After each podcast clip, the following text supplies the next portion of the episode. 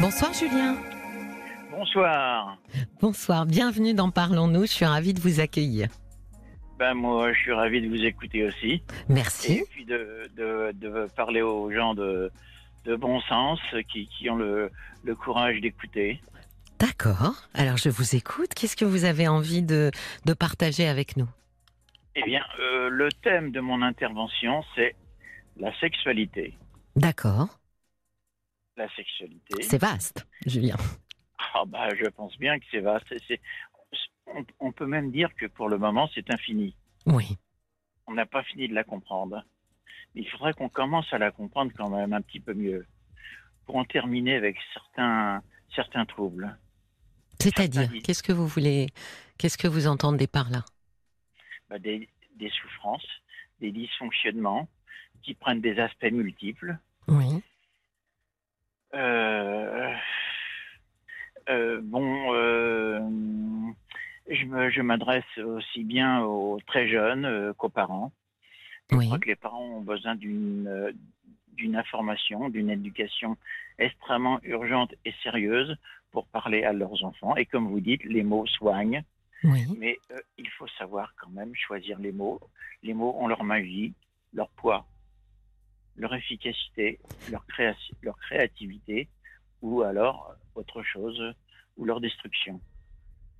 Qu'est-ce qui Euh, vous, qu'est-ce qui vous fait penser ou dire en tous les cas que, euh, que, que- pourquoi vous adressez plus vis-à-vis des parents pour dire qu'ils ont besoin euh, Vous avez l'impression que le- la transmission en fait euh, sur euh, sur l'éducation sexuelle euh, parent-enfant euh, ne, ne fonctionne pas bien? Elle est inexistante pratiquement.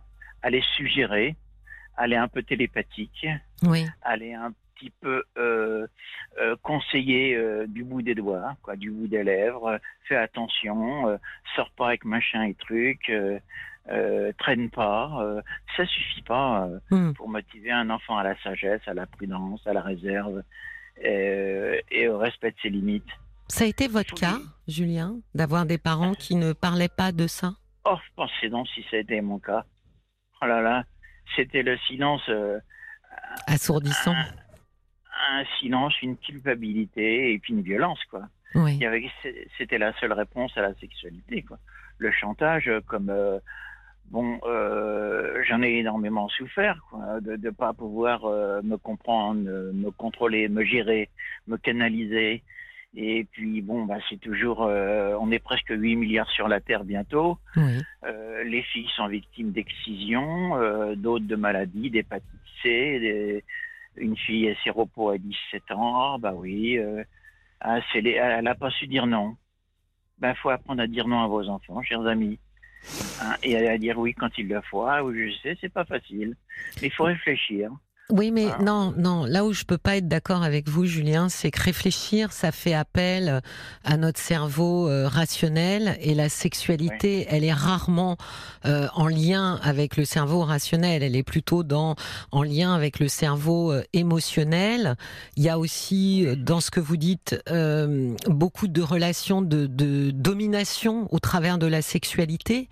Et donc, quand on a euh, de l'emprise sur quelqu'un ou qu'on est euh, en position haute, dominante sur quelqu'un, euh, le fait que la personne qui soit euh, assujettie en fait à cette domination euh, n'arrive pas à dire non est un peu logique en fait. C'est bien ce qui est attendu d'ailleurs, c'est de soumettre la volonté de quelqu'un pour l'empêcher finalement de de, de, de s'écarter et d'être dans l'autonomie pour pouvoir dire non. Oui, oui, oui. Mais c'est pas que rationnel, voyez-vous. C'est aussi euh, au-delà du rationnel. Ce n'est pas que rationnel. C'est aussi euh, spirituel, psychologique, euh, verbal, Hmm. comme vous le dites, émotionnel. Il y a une Mais- intelligence émotionnelle à travers tout ça, oui, je vous Mais écoute. oui, quand vous quand vous expliquiez que finalement dans dans dans votre éducation euh, personnelle qui fut finalement très personnelle parce que vous n'avez pas eu de transmission, euh, vous dites je me suis euh, beaucoup interrogée et puis aussi euh, peut-être même un peu affolée sur ce que moi je pouvais ressentir, imaginer ou, ou fantasmer, c'est ça? Je ne parle pas de paraphilie, bien qu'elle existe. Hein. C'est les déviances émotionnelles qui sont. Non, moi je parle de hein. fantasmes, d'imagination en tous les cas, de d'imaginaire érotique. Oui, bon, le fantasme, c'est toujours amusant, quoi. Mais bon, où est la normalité dans la sexualité? Elle existe. La normalité aussi, elle existe. Il y en a beaucoup qui sont morts, qui sont en prison. Beaucoup de journalistes sont tombés, d'écrivains, d'hommes politiques. Les prisons se remplissent avec, euh, avec des histoires d'inceste, euh, d'abus, euh, de, choses comme ça. mais pour en revenir à moi, voyez-vous, j'ai eu un père algérien. Oui. C'est-à-dire que dans son pays, on ne parle pas de ça.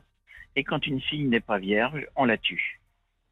on la jette à la rue. Julien, c'était vrai aussi. Euh, on, nomme toujours des pays. Euh, j'entends souvent, hein, même euh, en dehors de la radio. Hein, c'était vrai aussi. je veux dire, en France, jusqu'à pas très longtemps, dans et même peut-être encore aujourd'hui, dans les campagnes, c'est vrai que des femmes qui, qui ne sont pas vierges étaient effectivement totalement stigmatisées. Donc c'est plus vaste que euh, une région du monde. Je pense que ça a été vrai dans, et ça l'est encore, hein, euh, dans le monde entier. Euh, oui, en Inde, au Pakistan, en Afghanistan, dans tous les grands pays musulmans principalement. Pas que, pas que, Julien, non, non. Parce que si, alors, vous voyez, moi, je vais penser à ma grand-mère et, ou voir à ma mère qui, qui ont été et qui sont nés dans des dans des villages de, de la France profonde.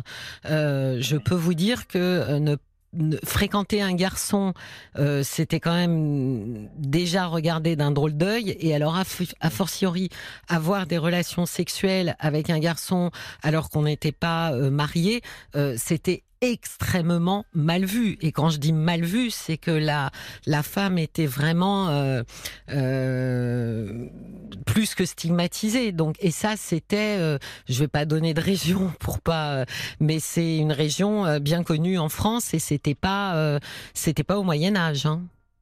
Oui, tout à fait. Vous avez raison, chère madame.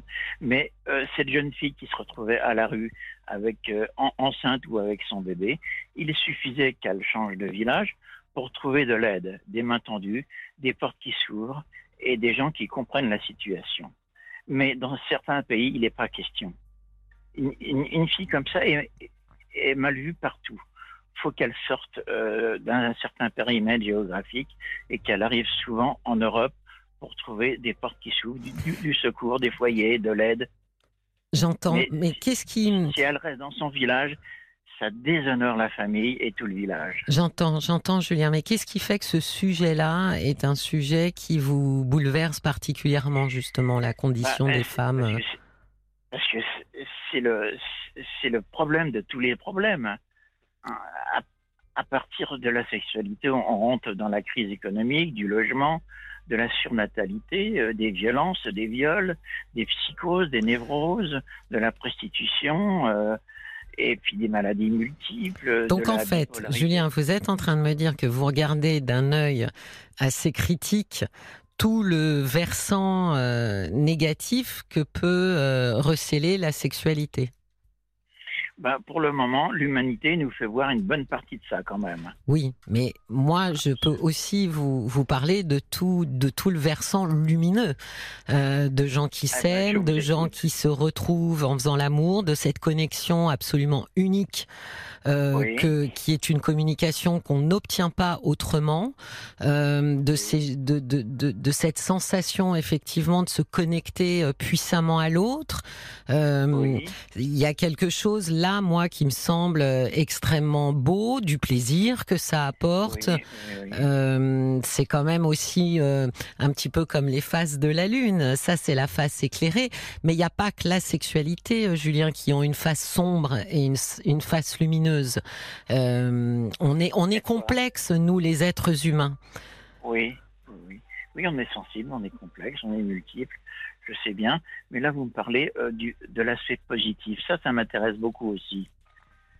Alors, euh, c'est l'amour vertical. C'est plus pareil. Nous avons des points neuropsychiques en, nous par, laquelle, par lesquels l'énergie remonte remonte, c'est un espèce de shoot neuropsychique qui nous relie à quoi? À la joie de son essence intérieure. L'essence, la, c'est pas seulement la jouissance, c'est la joie essence, vous voyez La joie de son essence spirituelle, cosmique, divine. À ce moment-là, c'est l'amour de Dieu à deux. Julien, est-ce que vous, est-ce que vous vous envisageriez, ou peut-être est-ce le cas, euh, ne plus avoir de relation charnelle avec euh, avec quelqu'un? Ça fait euh, ça fait 35 ans que je suis chaste. Ah, c'est un choix. Sur quelle, oh, bah. sur quelle motivation vous avez décidé de oh, faire bah, ce choix? C'est une motivation d'amour. On ne fait pas l'amour, on est l'amour. L'amour se suffit à lui-même.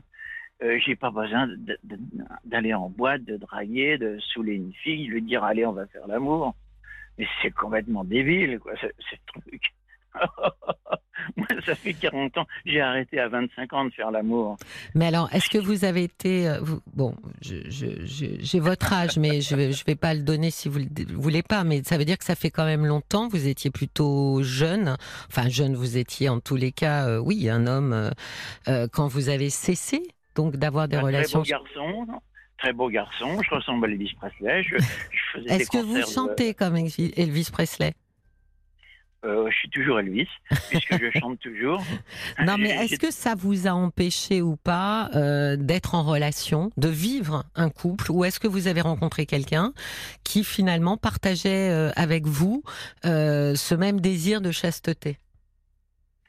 Oh oui, bien sûr. J'ai rencontré des, des jeunes filles et des jeunes femmes qui étaient tout à fait euh, intéressées par le sujet de l'abstinence, de la chasteté, et qui se préparaient peut-être à une vie conjugale avec quelqu'un, avec une rencontre euh, la meilleure possible, la plus judicieuse.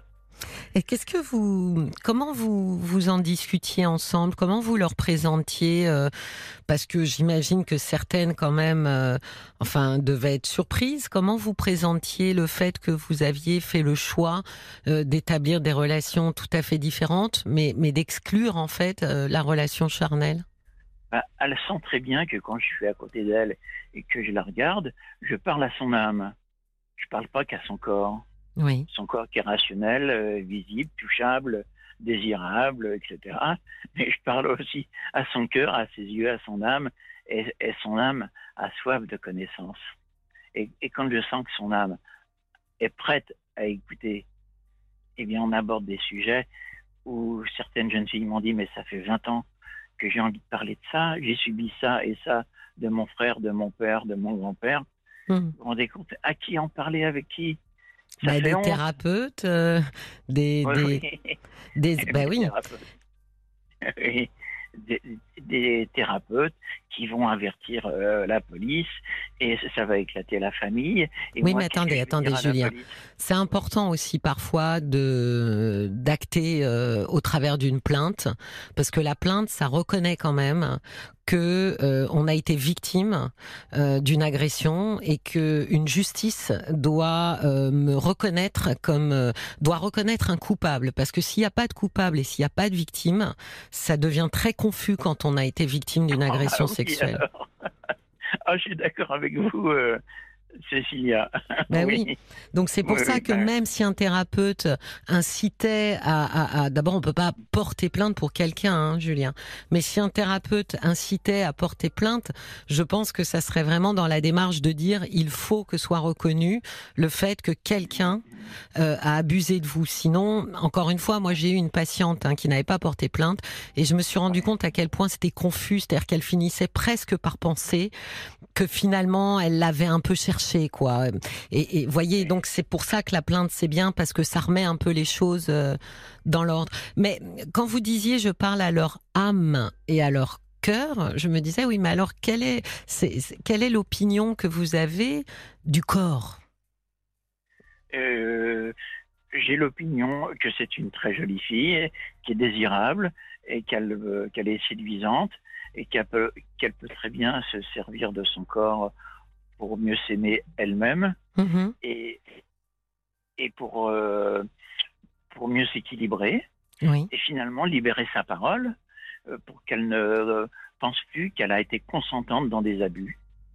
Ah oui, donc c'est vous avez finalement eu euh, beaucoup de, de, confidences euh, de femmes ayant été abusées.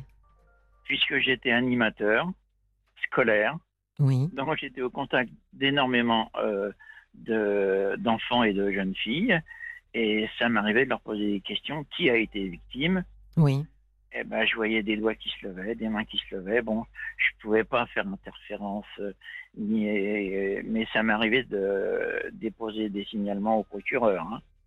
D'accord. Ah, oui. C'est ça qui vous a, hum, qui, j'allais dire, elle est là la face euh, sombre de la sexualité?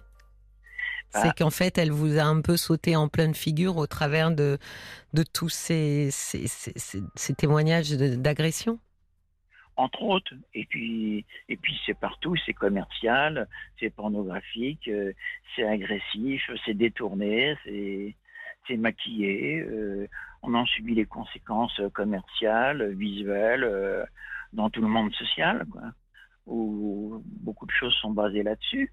Mmh. Sur la séduction, pas sur l'efficacité des qualités internes de la fille, mais sur son tour de poitrine, sa grandeur, c'est la représentative de, l'entreprise euh, qui veut faire un bon bénéfice, ou si elle est pas assez séduisante.